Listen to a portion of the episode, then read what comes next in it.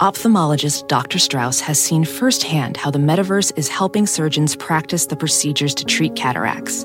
Cataracts are the primary cause of avoidable blindness. He works with a virtual reality training platform developed by Fundamental VR and Orbis International to help surgeons develop the muscle memory they need. The result? More confident, capable surgeons. And even more importantly, patients who can see. Explore more stories like Dr. Strauss's at meta.com slash metaverse impact. Sometimes it takes a different approach to help you unlock your true potential. With Capella University's game changing FlexPath learning format, you gain relevant skills you can apply to your career right away. Earn your degree from an accredited university and be confident in the quality of your education. Imagine your future differently at capella.edu. Capella University is accredited by the Higher Learning Commission. Learn more at capella.edu slash accreditation.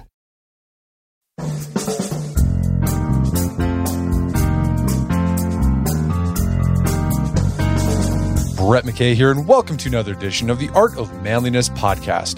Change is a constant. Changes big and small are always happening in our lives, while the world also changes around us. We can either resist these changes as unmooring threats to our sense of self or embrace them as chances to get better and stronger. The key to taking that second approach, my guest says, is developing rugged flexibility. His name is Brad Stulberg, and he's the author of Master of Change How to Excel When Everything is Changing, Including You. Today on the show, Brad unpacks why allostasis is a better model for dealing with disruption than homeostasis, and how healthy change moves in a cycle of order, disorder, and reorder. We then discuss ways to move through the cycle with rugged flexibility, an approach to life that keeps something solid and stable while letting others change and flow. We talk about the importance of adopting a being versus having orientation, managing your expectations, diversifying your identity, and more. After the show's over, check out our show notes at aom.is slash rugged flexibility.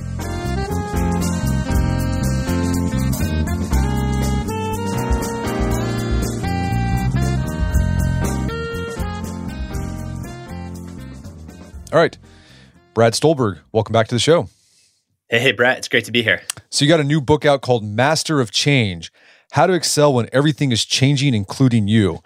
And you take readers through research backed practices and ideas to help them better navigate change and disruption in their lives. And this change could be small change or it could be big change divorce, you lose a job, sickness, lots of things.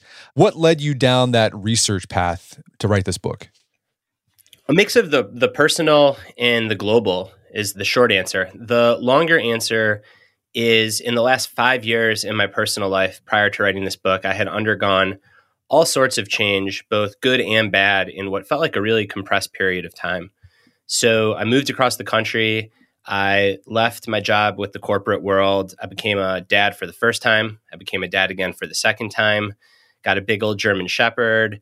Sustained an injury, or I guess more accurately put, a, a long-standing condition tipped over the boiling point that took me out of running, which had been an enormous part of my identity for the past decade plus. Became painfully estranged from family members it's a long story. We don't need to get into it, but really just all sorts of changes on every level of my personal life. So that was going on.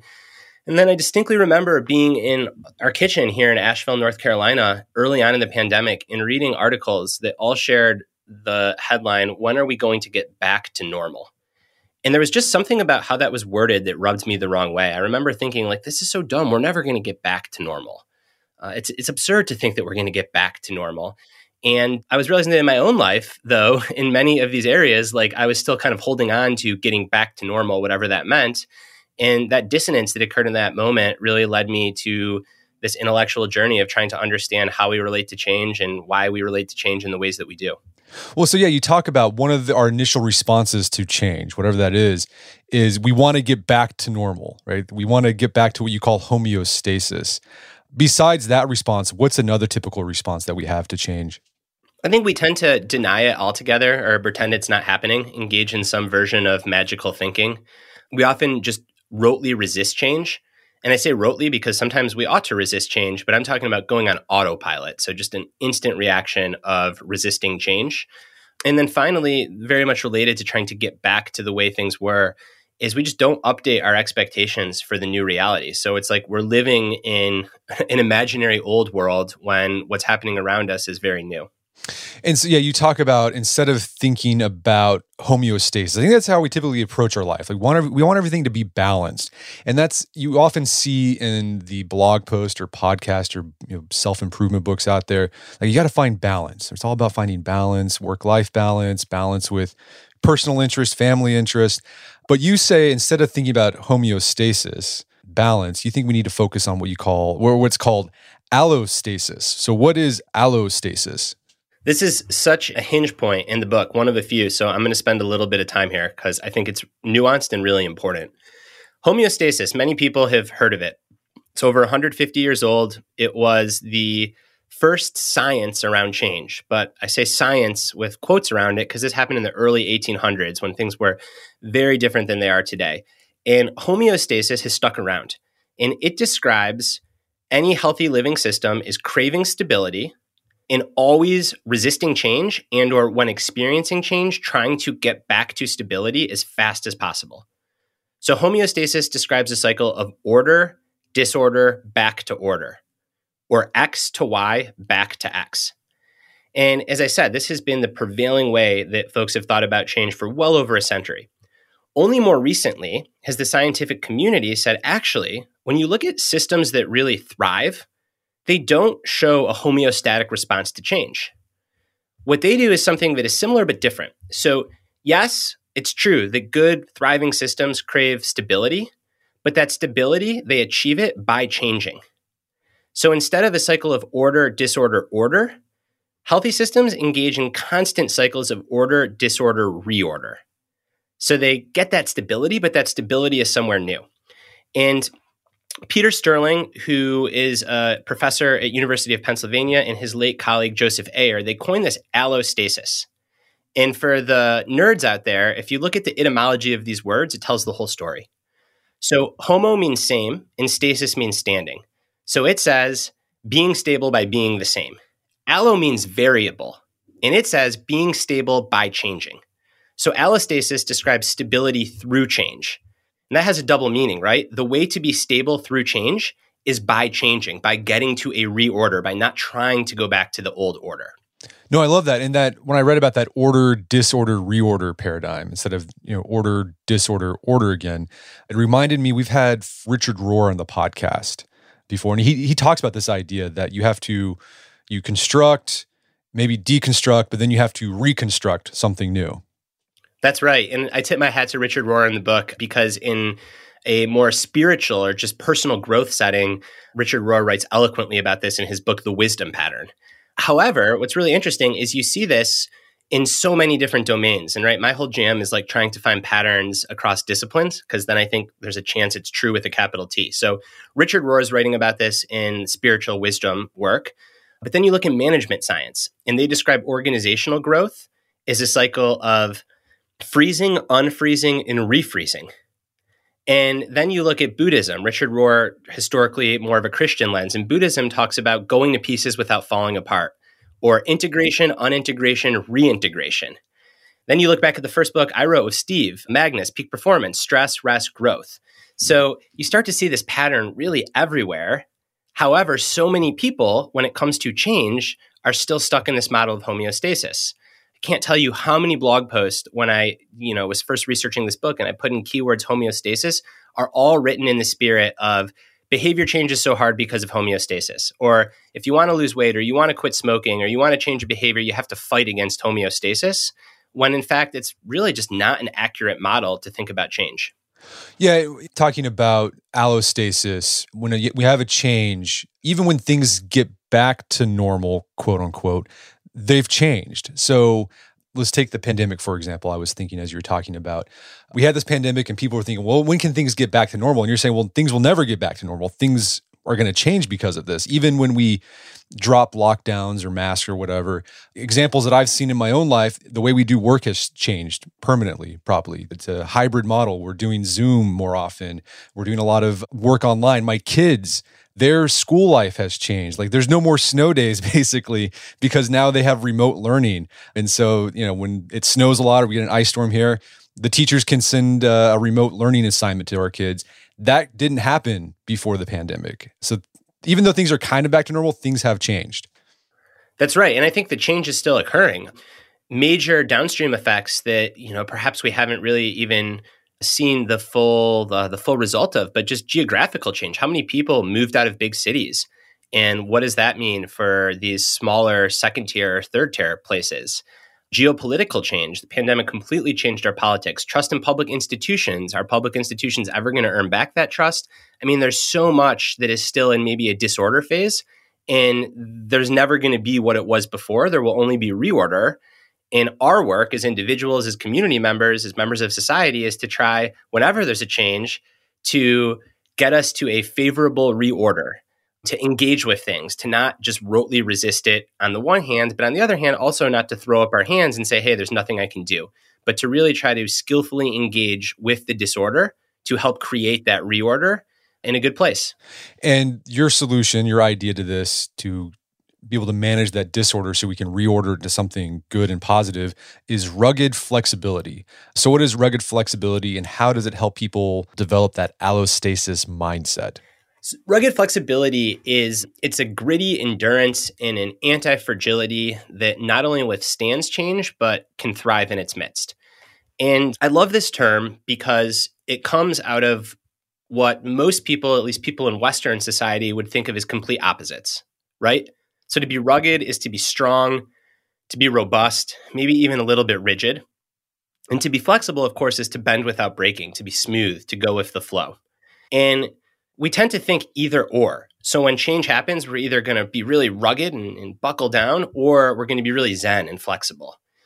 In in the research that I did for this book and seeing really across the board, all the way from evolution and how species thrive over time to the individual level and looking at really successful people who have undergone big changes and how they thrive over time, what you realize is that they don't go to either end of that polar extreme. Like they're not just rugged, they're not just flexible, they're both rugged and flexible.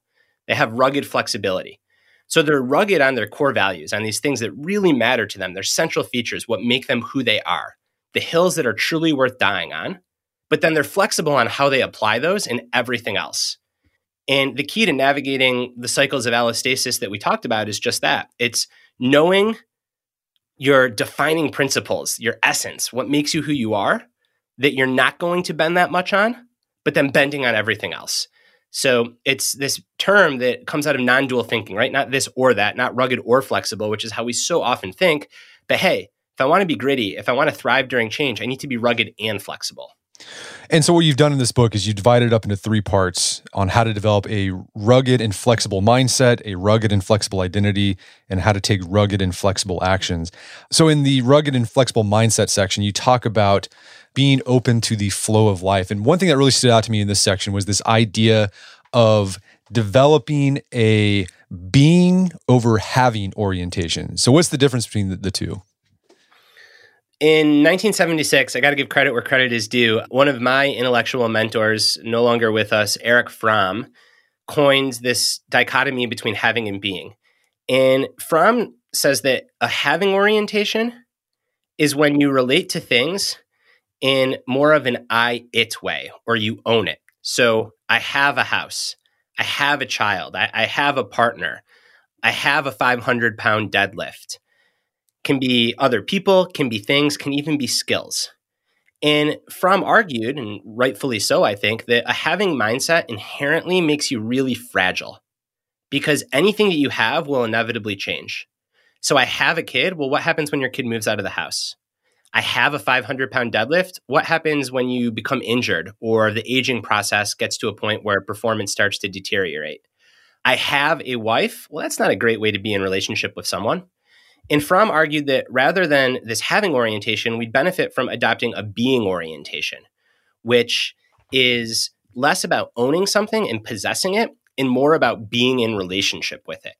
So you can be in relationship with training you can be in relationship with another person and you can even to some extent be in relationship with the things that you own or at the very least not identify with having them but identifying with what they can do for you and that's inherently less fragile because that relationship is going to evolve and change over time. And if you expect that's the case, that's great. Whereas if you get so clingy to have something, then the minute that that things change, you start to become really fragile and, and discombobulated. I think you see this in two really big ways frequently, which is parents when their kids leave the house and people who really identify with their work when it's time to retire. And it can really be a shock to the system if you thought that you own that thing and now it's no longer yours. So, with the parent example, what would a, a more being approach to parenting look like when your kid moves out of the house? I think it would just be realizing from the outset that your goal is not to control your kid. Your goal is not to, as much as it takes uh, wise wise thought to do this, but your goal is not to set your kid on any given path. Your goal is to love your kid and to be in a relationship with them, knowing that that's going to change and that's going to look like so many different things at so many different points in time. And as a parent, you do want to just hold your kid, and sometimes you want to freeze time. And I think wanting to freeze time, while it's valid and it gets to me, I'm sure you've had moments like this. It's kind of like a having orientation, right? Like you want to cling to this thing that's going to change. So the more that we can realize it changes, in love, in the case of parenting, deeply, not in spite of that, but because of that, the better off we'll be. Uh, we've had some guests on the podcast talking about one of the challenges for former elite athletes is that moment when they they have to stop their their sport for whatever reason. They just got old, injury or whatever. And it seems like the ones that succeed are the ones who have who develop that being approach. They realize I can't have the joy of being an elite swimmer anymore, but I can still relate to swimming, for example, in another way. I can coach, I can mentor younger athletes coming up. Yep, you hit the nail on the head. That's the second example I was going to use, and now I don't need to because you're spot on. Well, you had that example from your own life. It seemed like running was a have orientation for you. Then you had to develop a being orientation. What what did that look like for you? Yeah, that's right. So it was really hard. Um, at first, I remember like just walking or even driving and runners and like seeing them and feeling a little anxiety like, oh, if I'm not this, then like I don't have this anymore, then what am I? But ultimately, what I realized is that, you know, there was nothing special about my running performance. Not like I was a pro, nowhere close to it. What I really valued was the mastery of craft, the being in community, the really objective, quantifiable progress, and the physicality of it. And I could be an athlete without having to run. And that's ultimately the shift that I made. I went back to my own strength training performance roots. I grew up playing power sports, like so many, got into endurance sports in my early 20s and pursued that for years and years, but realized that there's so many different ways to be an athlete and to still be a part of the running community, even though I myself am no longer running. I still go on so many running podcasts. I still follow the sport. I still mentor younger runners. And that made the off ramp much easier than if I would have, you know, continued to cling on to needing to run in order to be a runner, let alone an athlete.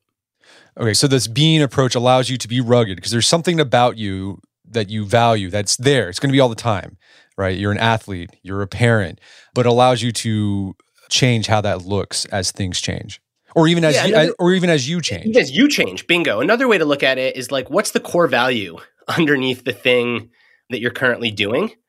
And that core value, that's really rugged. Generally, you don't have to sacrifice core values, but how you apply that core value over time, if you want to change gracefully and with grit, then you have to be really flexible.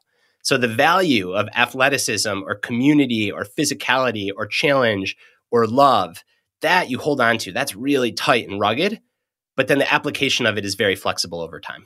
And you can apply this to your career as well, right? I think some people get they get hung up in the have mentality about their job. Well, I am an executive. I, I have this position.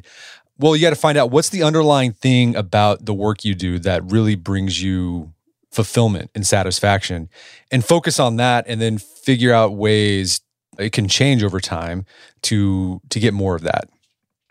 That's right. Someone that did this really masterfully who i profile in the book is the the tennis player roger federer one of if not the greatest tennis players of all time. Had a very incredibly long career and what a lot of people that are casual fans of the sport overlook is that around age 32 33 federer fell off a cliff for three years, between 33 and 36, he was dropping out of tournaments that he once would have won in his sleep. He was injured all the time. He was not ranked highly. I mean, he just was performing like a below average tennis player. You know, this is like Michael Jordan having a three year period of just kind of being average. And Federer realized that he couldn't get back to the old. Like there was no homeostasis. Aging had caught up with him. And all the things that he thought he had, he had to shift. He didn't have them anymore. He didn't have the speed and the reaction time and the power that were once there but he still had this fierce love of the game and of competition and of excellence. So he held on to those things, but he completely adapted. So he learned a brand new one handed backhand to take speed off the ball so that he could slow down his opponents getting to the ball. He learned to play at the net more so he wouldn't have to run back and forth on the baseline. He even got rid of the racket that got him to be the best tennis player of all time in favor of a new technology that all the younger players were using. He changed how he trained so that he recovered more. Three year period, performance falls off. At age 36 and 37, Federer has some of the best seasons of his life, wins two major tournaments, is ranked number two in the world. Again, at age 37, this is like a dinosaur in tennis. But it's because he let go of all these things that he quote unquote had and recreated his game. And and to me, it's like such a beautiful, nicely contained example of rugged flexibility. He's rugged because he loves competition and excellence. Those are his values. But he had to be really flexible when the change of agent came for him. One of my favorite chapters on developing a rugged flexibility mindset is the chapter on expectations. How do our expectations get in the way of us navigating change in life? It's one of my favorite chapters too. So, what we think that we experience is consciousness. So, our thoughts and our feelings and our experience of them at any given moment is almost never objective reality. It is objective reality filtered by our expectations. So, one way to think of this is the brain is like a prediction machine. It's constantly trying to predict what's going to happen next. And this is for good reason, right? Imagine if every moment was just unbiased white space. You would never get anything done. There'd be so much stimulus. You would be in a completely like chaotic rut. So it's good that the brain is a prediction machine. However, by definition, change is when things don't happen as you predict, as you thought they would, as they've been happening. And when our expectations are out of whack or out of alignment with our reality, it throws us for a loop. It makes us feel really uncomfortable, restless, sometimes even sad and despairing. So when things change, the first thing that we have to do to be able to take productive action and confront that change is update our expectations. And if we don't update our expectations, then we feel a lot of distress and we don't make any progress because we're not working on the thing that needs to be worked on. We're working on what we thought would be the situation. What are some examples from your own life where your expectations just created more problems for yourself? I think a few. I think one is, well, the biggest one is parenting to be totally frank and honest. And I think this is something that a lot of men don't always talk about. I know you have on this podcast, and it's why I love you and your work. But I think a lot of dads just expect that, like, the minute their kid is born, they're going to look into their kid's eyes and their world's going to forever change and it's going to be the best moment of their life. And that does happen to some people. And for those people, that is so wonderful and beautiful. But for a lot of dads, that bond takes longer to grow particularly in contrast to the woman next to you, the mom, who often has a very biologically driven immediate connection to the child. And in my case, you know, my first son was born and I was looking at my wife and I'm like, I, I see what you're feeling, but I am not feeling that at all. And that was really hard. I felt a lot of shame. I felt a lot of guilt because I had this expectation that like he would just be the love of my life from day one. And, you know, now at age five and a half, I jump in front of a million bullets for the kid, and he is the love of my life, but it took a lot of time. And that was a really hard burden for me to hold. And if I could have had a better expectation that, you know, it might take some time to develop that kind of bond with my son, I think I would have navigated the first two years of that life, well, not of that life, of his life, and, and more importantly, of how I navigated it myself much better. And now it's, of course, the first piece of advice I give to um, impending fathers which is, you know, try not to have any expectation. Don't think, you know, that you're going to immediately have your life change for the better, but also don't think that you're not. Just try not to have an expectation. So that's one example. And then I think, of course, another example is just in sport. You know, I know that you train and there's a time in your training cycle where you're making a lot of progress, right? Yeah. And like every week you kind of go up five pounds or whatever it is. And you start to expect that progress. And then you get good enough where suddenly the progress is a lot slower. And you know, you add 100 pounds on your deadlift in a year, the next year you add 50, the next year you add 20, and now you're fighting for every kilogram, every 2.2 pounds. And if you don't expect that, I think you can get really frustrated with yourself and your training and potentially even quit. No, yeah, I, I, experienced that when I was training seriously. I, yeah, like I, same thing happened to me. Deadlift would go up 100, 150 pounds in a year, and then by the end of I was I was getting like five pounds. It took me a trained a year and get five pounds, and it get really frustrating. But I just had to update my expectations.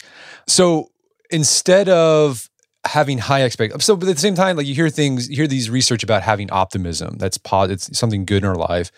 So should you just expect the worst? Like, how do you? What's a rugged flexibility approach to expectations? Do you need to become an Eeyore so you're never disappointed? No, I don't think so. I think it's twofold. I think the first is to just know that your mood at any given standpoint is a function of your reality and your expectations. So before you go trying to shift your reality or shift your mood, you have to ask yourself, like, hey, do I need to update my expectations for what's happening? You know, have my expectations not panned out? And is the problem simply that I'm refusing to see reality for what it is? And the second is this beautiful concept originally coined by Viktor Frankl of um, Man's Search for Meaning, Holocaust survivor, psychoanalyst, sold gazillions of books. But following that book, Man's Search for Meaning, he wrote this essay called The Case for Tragic Optimism that's not nearly as widely known. And I hope to popularize this essay more with this book because Frankl talks about tragic optimism as inevitability, an expectation that there will be suffering and tragedy in life. Obviously, he underwent the most unimaginable tragedies. But Frankl was really clear. He doesn't sugarcoat it. He says, everyone, even the best life, undergoes tragedy because we're made of flesh and bone and aging happens and aging often hurts. Physically, it often hurts because we have a prefrontal cortex that allows us to make plans. And anytime we make enough plans, eventually we're frustrated because things don't work out how we wish they would. And of course, because everything that we love changes and eventually dies. And that is just the human condition. And we should expect to face that tragedy. And it's tragic optimism because we can maintain a hopeful attitude nonetheless. So again, it's this non dual way of thinking, not tragedy or optimism, but tragic optimism. Expect tragedy, expect suffering, expect hardship, and be optimistic nonetheless. And I actually think that this is such an important point because today, what happens, particularly on the internet and in pop culture, is you get these two extremes you get people that are just toxic positivity, Pollyanna, I'm going to bury my head in the sand. Everything is great with my life. So why care about anything? And then you get this other extreme, which is despair and nihilism. Everything is so broken. Why try to fix it? Everything is structurally messed up. There's no point of doing anything. And even though these seem to be polar opposites, I think what they have in common is they absolve the person that adopts either of those mindsets of doing anything. It's a cop out, it's lazy. Because if you bury your head in the sand, well, then there's nothing to fix, there's nothing to improve. But if you adopt this despairing attitude, well, then there's also nothing to do because you have to have some hope to take action. And what Frankl's tragic optimism does is it situates us smack in the middle of those two extremes. And it says, yeah, life is hard. There is a lot that's broken about just an average individual life, and there's certainly a lot that's broken about the world. But in order to improve, we ha- we can't become broken people, right? Like to fix a broken world or to improve a broken situation, we can't be broken people. So we can be tragically optimistic. Yeah, those extreme mindsets that people take, either the nihilism or the overly Pollyanna, like what they do is it reduces your agency or your sense of self-efficacy. It's like, well, what I do doesn't really matter, so I just won't do anything. But I think this tragic optimism, this middle non-dual way, it actually increases your sense of agency. Yeah, and it's not lazy. And you're right. I think like a, a your take is much more generous, which is it decreases one sense of agency, which is true. But I also think it's kind of lazy, right? Because once you adopt one of those two extremes, like there's literally no point of doing anything. We're going to take a quick break for a word from our sponsors. Wedding season is coming up, and if you are preparing for the big day, I know wedding planning can be really intimidating, but finding the perfect suit shouldn't be. Indochino makes it easy to get a fully customizable suit right from your home. Don't just wear any suit on your big day, wear a custom made to measure suit.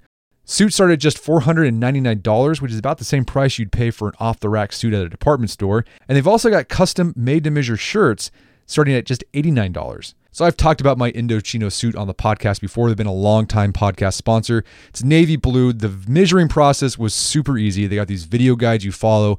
You'll need another set of hands to help you out with that. But the really fun part is customizing it. Got to customize how I wanted the lapels on the jacket, the pockets, the lining. I went no pleats on the pants on this suit.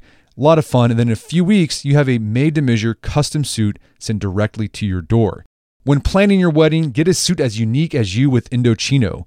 Go to Indochino.com and use code manliness to get 10% off any purchase of $399 or more. That's I N D O C H I N O.com, promo code manliness. All right, so if you're like me, you've probably signed up for a whole bunch of stuff that has a recurring monthly fee.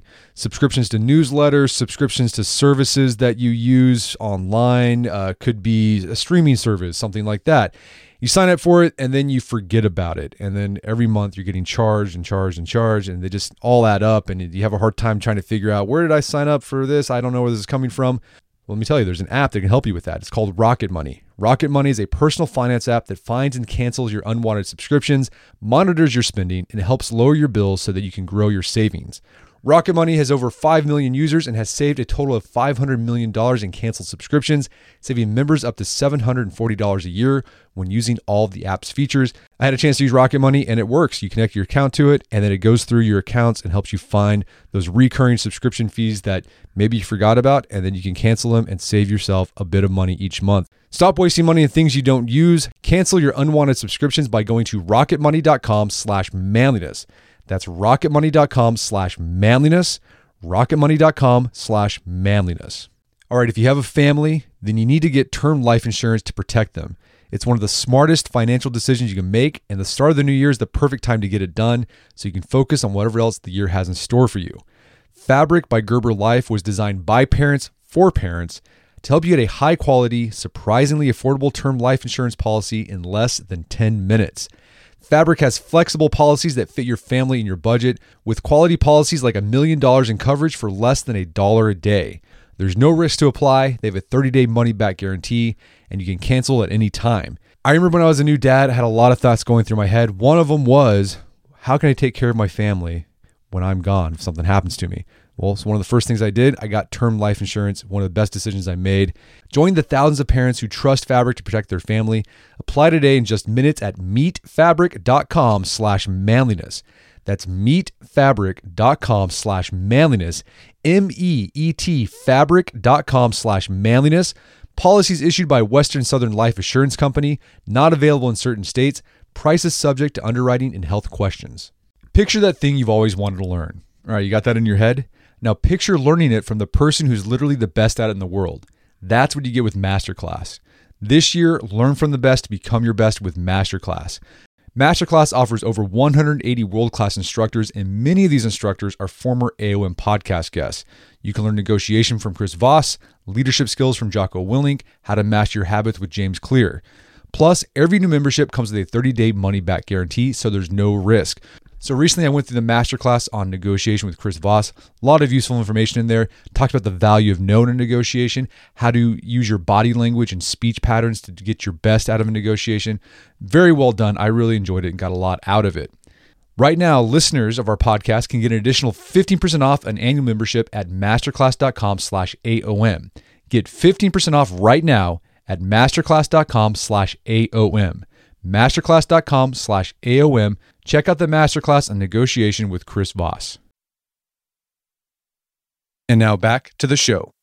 So, okay, so manage your expectations. Expect things will be hard, but still have the optimism. You call it, you know, wise hope and taking wise action that you can have affect change once you accept what reality is.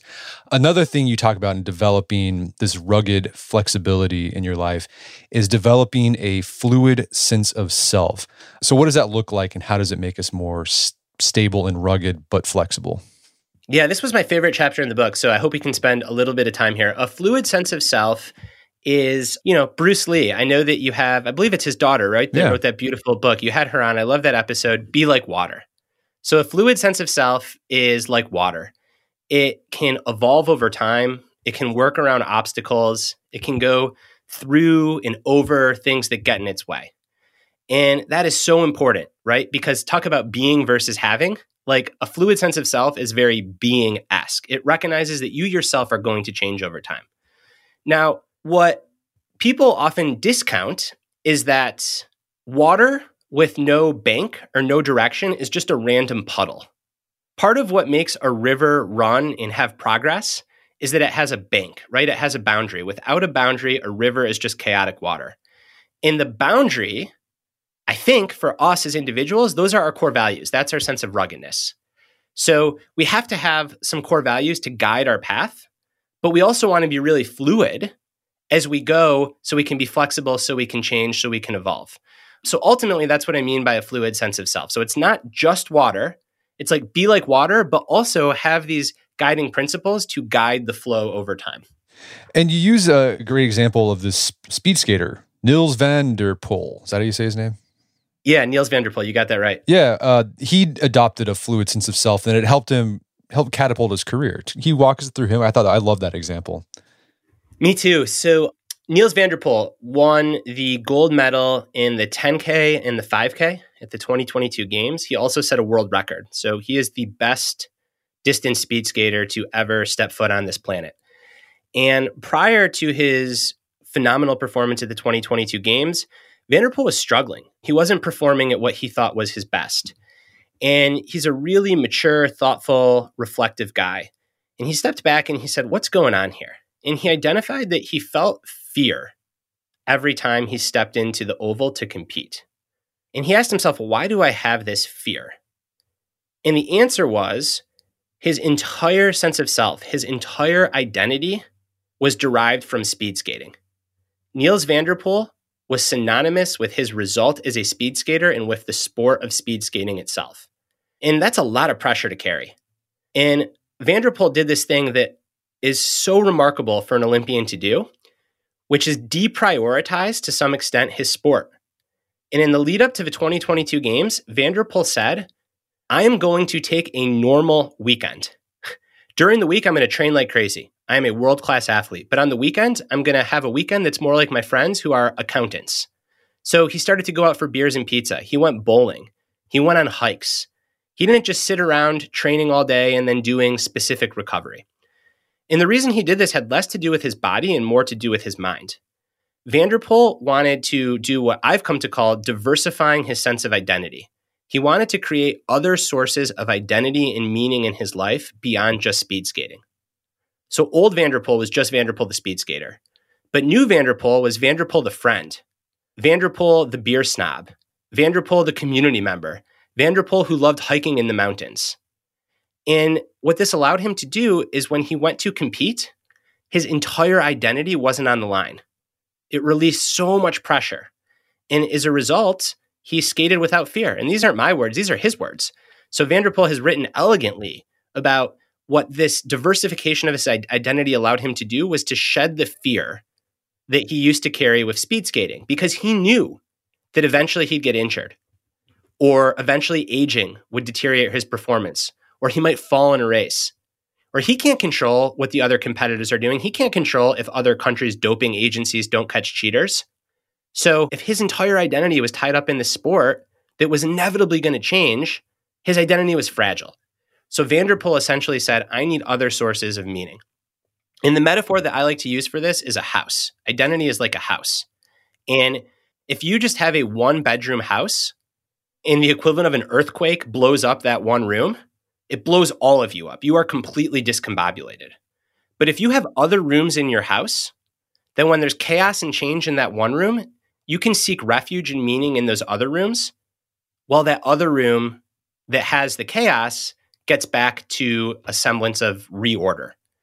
And I think this is so important, whether you call it self complexity, which is the scientific term, diversifying your sense of self, which is what I call it in the book, or just the Nils van der Poel approach to excellence, which says you have to care deeply about your main thing to be great, but it cannot be the only part of your identity because that inherently makes you fragile to change. Yeah, the analogy that I thought of when you were describing diversifying your identity was diversifying your investment portfolio, right? Like one of the common things you got to have you got to diversify, have mix of stocks, bonds, international companies, domestic companies, so that when one goes down, the other one might be going up or staying stable. You're going to be fine. You can do the same thing with your sense of self. Yeah, exactly. It just makes you so much more rugged and flexible, right? So much more robust. Yeah, we're often sold the opposite, which is like you have to be obsessed and you have to go all in and you have to put all your eggs in one basket. And I think one, that's not true. And two, even if you are obsessed with one thing and you do want to put all your eggs in one basket, that's okay so long as you make sure that you have other baskets available. Or to go back to my preferred metaphor, you can spend a whole lot of time in one room, but you never want to completely close the doors to the others because you never know when you're going to need to seek refuge in those other rooms when things change in your main one. Okay, so this could look like don't just focus on your job, make sure you spend time on your family life, hobbies, maybe uh, a, a social group, friends, church group, whatever. You got to do it all so that when one of those areas is going off kilter or changes, you're not going to be left in a lurch. That's right. And I, will use myself to make this really pragmatic um, because as a result of reading and researching for this book, I've really tried to adopt this. You know, I'm trying to be a world class writer. I want to be a New York Times bestseller with this book. I treat my work like a craftsperson. And it's very easy to think that I should just prioritize writing, right? And do less of everything else so I can be a world class writer. But what I've realized is that when I try to do that, I carry a lot of fear and angst because it's so much of my identity is on the line on this one thing. So it's so much better for me instead of spending that marginal extra hour or two writing, this is separate from family. I'm never going to leave my family behind. But to go to the gym and to have an identity as an athlete and to garden, to plant freaking flowers and watch them grow because if my book flops, I can still go out in the garden and have a lot of fun there. And then, like I said, for me, my own values, family is just central.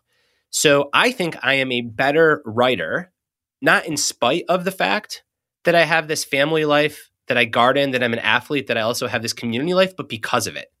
Because it just makes me so much less scared to fail in writing. And the same is true for the other things. When it hits the fan in the gym, I can lean into my other pursuits.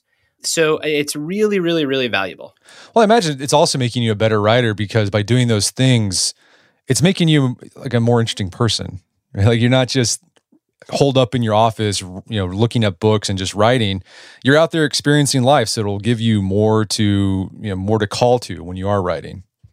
Yeah, I think that's it. And I think, you know, I'm using a very specific example. Not that many people make a living writing, but this is so applicable to whatever you do. It's like, what are the rooms that you want in your house? And then how are you allocating your time and energy across those rooms? And I'm not arguing for quote unquote balance and spending equal amount of time in each room. I'm simply arguing that you have a few rooms and that you never shut the doors to any of them. And if you're going to be spending a lot of time in one room, make sure that you don't leave the others completely behind because you never know when things are going to change. So, shifting into practices, you talk about developing a practice of being more responsive instead of reactive. How do you develop this bias towards responding as opposed to reacting? There's two things. The first is what is more of an internal or inside game, and then the second is external. So, the inside game, let's start there. Stimulus in response, right? We want to create space. I'm not the person that created that. It's actually been attributed to Viktor Frankl. Some believe that falsely there was a psychologist that talked about before. But, anyways, you want space between stimulus and response because then you can respond, not react. What I came up with in the book was this heuristic reacting tends to follow a path of two P's you panic and then you pummel ahead. Responding tends to follow a path of four P's. You pause and gather yourself, you process what's happening, you make a plan, and only then do you proceed. So it is about slowing down when an unexpected change happens so that you can get into that more thoughtful, deliberate, wise, effortful responding mode instead of just rashly reacting. Because nine times out of 10, maybe 99 times out of 100 in the modern world, things tend to work out better when we can respond instead of react. So, listeners might be saying, well, intellectually, that sounds great. And everyone loves a framework, four Ps. But when the rubber meets the road, how do I actually do it? And here, some cutting edge psychology research can help. The number one way to pause and process the first two steps simply take a few deep breaths and name what you are feeling. Name panic or overwhelm or surprise or excitement or fear. distress, restlessness, whatever it is, name your emotions because by naming your emotions, researchers call this affect labeling, you create space between yourself and your emotions. So instead of getting swept up in the storm, you're at least watching the storm. And that simple pause, deep breath, and naming, you're already on a path to responding, right? Because you're not immediately reacting. And then the plan part, this is about what are your core values, right? What is going to guide my next steps? If your core values are health, authenticity, family, let's say, well, what would it look like to prioritize those? What would a healthy person do in response to this? What would someone who values family do in response to this? What would the authentic response be? And only then proceed. And depending on the size of the change, this whole process can happen in 30 seconds. You know, you're stuck in unexpected traffic or your dog vomits, it's going to make you late for a meeting. Or this can play out over a year. You get laid off from a job, you have a divorce, you have a falling out with a best friend. So this can be really condensed for more trivial changes, or it can be opened up and slowed down for bigger changes. So that's the inside game, like really trying to adopt this four P's to pause, process, plan, and then proceed. And then the external game, and this often gets discounted, and I wish it wouldn't because I think it's probably equally as important, is to put yourself in responsive context. You know, if you're someone that spends all day on political Twitter and watching cable news, you're going to be a reactionary person. like, you can't swim in reactionary waters and then when unexpected change happens in your own life, expect that you're suddenly going to be really wise and thoughtful. So, if you want to be a responsive person, you want to try to put yourself in responsive environments. I love that. So get off of Twitter all the time. Essentially, yeah. I think it's X now. Oh, X, yeah, X.com. How it makes me feel is like X. Yeah. Um, and, and, I love the, yeah, so I think there's some, a lot of good things there. I love the uh, pause and labeling your emotions. We've written about that before on how that can really defuse a situation when you're feeling really amped up, stressed out. When you're in that situation, when you're feeling those emotions, like you said, our initial thing is we want to do something now because we want to make this emotion go away. But just simply labeling the emotion, it can just completely deflate it and it, it, puts you in a better mindset. And I think one of the things that requires labeling your emotions is becoming more emotionally literate, like developing yep. more words to describe your emotions. Sometimes we might think we're angry, but it might be like we're actually feeling envy or resentment. That's different. And whether you, you're feeling resentful or envious, it might change what you do. So I think becoming more uh, emotionally literate is also important. Yeah, you know what's fascinating about that, Brett? So you look way back to folklore and ancient wisdom, and there's this rule called the law of names. And it appears throughout all kinds of folklore, East and West. And the law of names says that once you name something, it loses its power over you. So, this is the premise of the story Rumpelstiltskin, right? Like, the only way to get the protagonist's child back from the evil villain is to name, to know its name. And spoiler alert for those that don't know, it's Rumpelstiltskin. But in all of these folkloric myths, you have to have the exact name. And the characters often guess and just miss, and nothing changes. It's only when you get the exact name right that the evil force loses its power over you. And isn't that just amazing how much that mimics modern psychology, which basically says the more accurate your naming of the forces, the more it loses its power over you? Yeah, it's really cool. Yeah, when I was researching the book, I just found that like one of these fascinating moments when ancient wisdom and modern science completely align. Uh, something you talk about in the book is that whenever we face a uh, setback or difficulty, oftentimes our immediate response is to find meaning or a silver lining. And you argue that sometimes forcing meaning on a just a crappy situation isn't helpful. Why is that? I think the, the answer is in the question forcing meaning. So it is true that for most challenges in our lives, even the really, really hard ones, we tend to grow from those, especially if we have a good toolkit for change.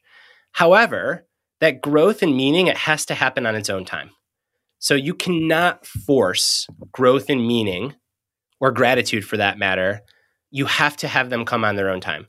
So a change happens and you want to have a growth mindset. You want to respond, not react. You want to be rugged and flexible. You want to do all these things. 98% of the time, you'll probably be able to, and you'll work through the cycle of allostasis of order, disorder, reorder really well, and you'll get to a desired reorder and you'll have grown. And that is what personal evolution is all about. However, let's just say it's 1% to 2% of the time in your life, it just doesn't work. Cancer diagnosis, loss of a loved one, spouse cheats on you and leads to a messy divorce, right? The stuff where whatever tools you have, they just don't meet the immediate challenge. And here, the best thing that you can do is to release from any need for optimism, for growth, for anything at all other than just showing up and getting through, just surviving day in and day out. And then when you get to the other side, and you don't get to determine when that is, meaning and growth tend to be there for you. The scientist Dan Gilbert coined this term a psychological immune system. And I just love it because he says that much like we have a biological immune system, we have psychological immune systems. And much like our biological immune system heals really fast from small injuries or from things it's faced before, right? That's the definition of immunity. When there's a novel virus or when you undergo a major physical trauma, you don't expect to just immediately be better the next day. It takes time. Sometimes it takes months, sometimes it takes years. Yet, when we undergo psychological changes or emotional, spiritual changes, we often expect that like we're just going to grow from it immediately. And I think this is a huge trap in the self-help world is that all these books on growth and meaning and positivity, they're all true and they're all well informed, but the worst thing to tell a depressed person is to come up with three things that you're grateful for. Once that depressed person gets to the other side of their depression, odds are they'll look back on it and they'll be so grateful for certain things and they'll have so much compassion and wisdom that are freaking hard won through surviving depression. But when you're in the thick of depression, all that matters is doing whatever it takes to get through. So I think it's really important. It's basically like all the tools work for 98% of the changes, but when really hits the fan, huge negative unexpected changes, sometimes the most important thing we can do is just release from any need for anything other than survival, knowing that if we can just get to the other side, the meaning and the growth tends to come on its own time and take care of itself. And you offer ideas on what you can do to, instead of forcing meaning, usher it in, open up the possibility for meaning to happen even in that really hard time. And like I said, it's things like staying connected to a community, focusing on relationships. I loved you talk about developing rituals and routines for your life. So even when you you don't feel like you don't have the motivation to do things, you have that ritual you can fall back on so you can get through that really hard time. That's right. Ritual, routine, social support, this notion of surrender. So getting out of problem solving mode and saying, I just need help. And then voluntary simplicity, which basically says that when your life just feels completely like it is spiraling out of control, do everything you can to simplify what you can control. Because that just gives you more energy and more resources to meet the parts of your life that you can't control. And the research here is really interesting, Brett. What it shows is that um, when individuals undergo capital T trauma, so that 2% of change that is really negative, researchers look at the pathways of those who go on to experience post traumatic stress disorder versus those that go on to experience post traumatic growth. And what they find is that the first three months are identical. Everyone looks like they're headed towards PTSD. Depression rates are high, anxiety rates are high, despair rates are high. But then at the three month mark, the people that are going to experience post traumatic growth, that's when they start ticking up. Now, the question that many people have is well, what separates the two? And researchers don't know. A lot of this probably just comes down to our inherited neurochemistry. But what's fascinating about this to me is that it goes to show that like we cannot force meaning in positive attributes on negative things. It has to come on its own time and it never happens overnight. One of the things you talk about in the book that really stuck out to me was this idea when you're going through a hard time of separating the difference between fake fatigue and real fatigue. What's the difference and why is that important to know the difference? These are my terms and they're the most accurate I could come up with. But if listeners have a better way to think about this, I'm all ears because, uh, you know, fake fatigue doesn't really serve it well because it's real fatigue, but it's fake. So I'm going to get into what I mean by this. So, real fatigue is when you feel really tired and down and out because you are physiologically tired. What you need to do is rest. There's no way around it. What I call fake fatigue feels exactly like real fatigue. You're exhausted, you're apathetic, you're in a rut, but there's no underlying biological reason for it. You have no reason to feel that tired. And they require two very different responses. So, real fatigue, what you need to do is rest. Shut things down, spend the day on the couch, read a book, focus on sleeping, let your mind body system recover and rest. Fake fatigue, however, benefits from the exact opposite, which is forcing your body into action. The podcast host Rich Roll eloquently says mood follows action. The scientific term is behavioral activation. And it basically says that for what I call fake fatigue, you don't need to feel good to get going. You need to get going to give yourself a chance at feeling good. So fake fatigue is like an inertia.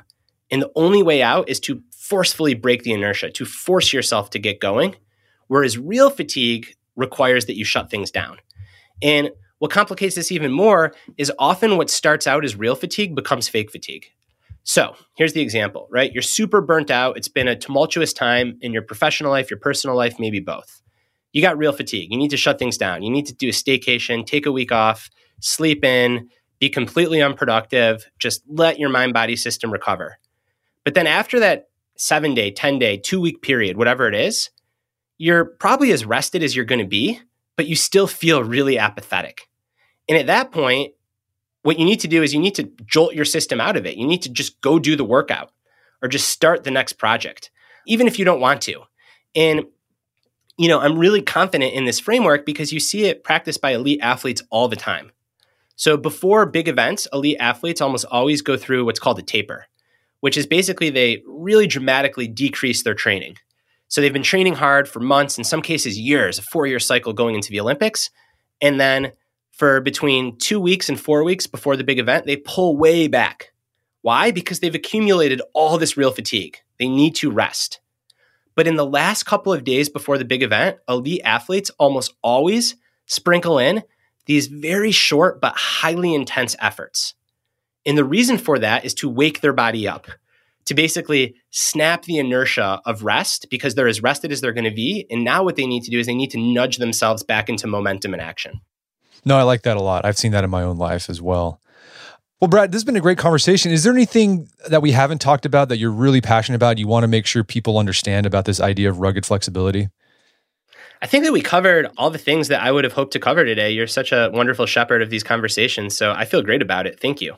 Well, Brad, where can people go to learn more about the book and your work? Best place to learn more about the book is really anywhere you get books, you know, Amazon, Barnes and Noble, your independent bookstore. Audible. It's available in all formats. And then to learn more about my work, my website is just my name, www.bradstulberg.com. And uh, the social media platform that I tend to be more active on is Instagram, where I'm also at Brad Stulberg, just like my name. Fantastic. Well, Brad Stulberg, thanks for time. It's been a pleasure. Thank you, Brett McKay. Appreciate it. My guest today was Brad Stulberg. He's the author of the book Master of Change. It's available on Amazon.com and bookstores everywhere. You can find more information about his work at his website, bradstulberg.com. Also, check out our show notes at aom.is slash rugged flexibility, where you can find links to resources where you delve deeper into this topic.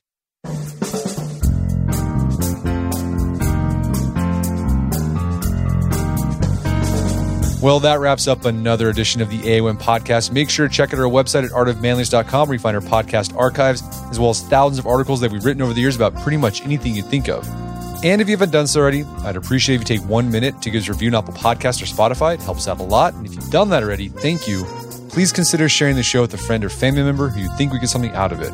As always, thank you for the continued support. Until next time, it's Brett McKay, reminding you to listen to the AOM podcast, but put what you've heard into action.